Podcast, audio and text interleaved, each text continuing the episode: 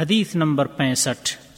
عن ابي برزه رضي الله عنه قال كان رسول الله صلى الله عليه وسلم يقرا في الغداه ما بين الستين الى المئه ايه صحیح مسلم حدیث نمبر ایک سو بہتر چار سو اکسٹھ۔ اور صحیح بخاری حدیث نمبر پانچ سو اکتالیس۔ اور حدیث کے الفاظ مسلم کے ہیں۔ نماز فجر میں قرآن پڑھنے کی مقدار۔ ابو برزہ رضی اللہ تعالی عنہ سے روایت ہے کہ رسول اللہ صلی اللہ علیہ وسلم صبح کی صلات میں ساٹھ سے لے کر سو آیتوں تک پڑھتے تھے۔ فوائد نمبر ایک صلاۃ الغداہ سے مراد نماز فجر ہے اس نماز میں کبھی کبھی آپ صلی اللہ علیہ وسلم ساٹھ سے سو آیتوں کی تلاوت فرماتے تھے۔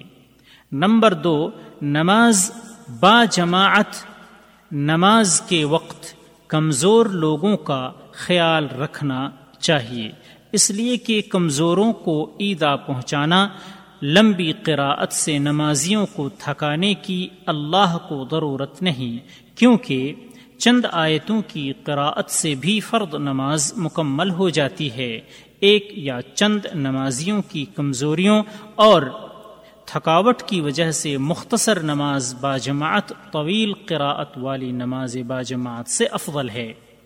نمبر تین مسجد کے امام کے لیے یہ زیادہ مناسب ہے کہ وہ لوگوں کو جمع کرنے اور ان کے دلوں کو جوڑنے اور انہیں سنت رسول صلی اللہ علیہ وسلم کا پابند بنانے کی کوشش کرے۔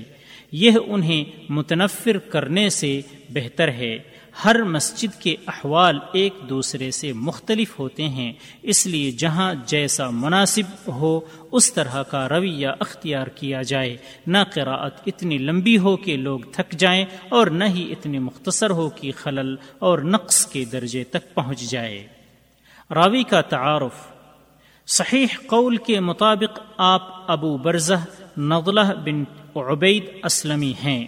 رسول اللہ صلی اللہ علیہ وسلم کے ساتھ فتح مکہ میں شریک رہے، آپ بسرا آئے، پھر وہاں سے خوراسان چلے گئے، پھر مقام مرو میں قیام کیا، پھر کچھ دنوں بعد بسرا دوبارہ واپس آ گئے۔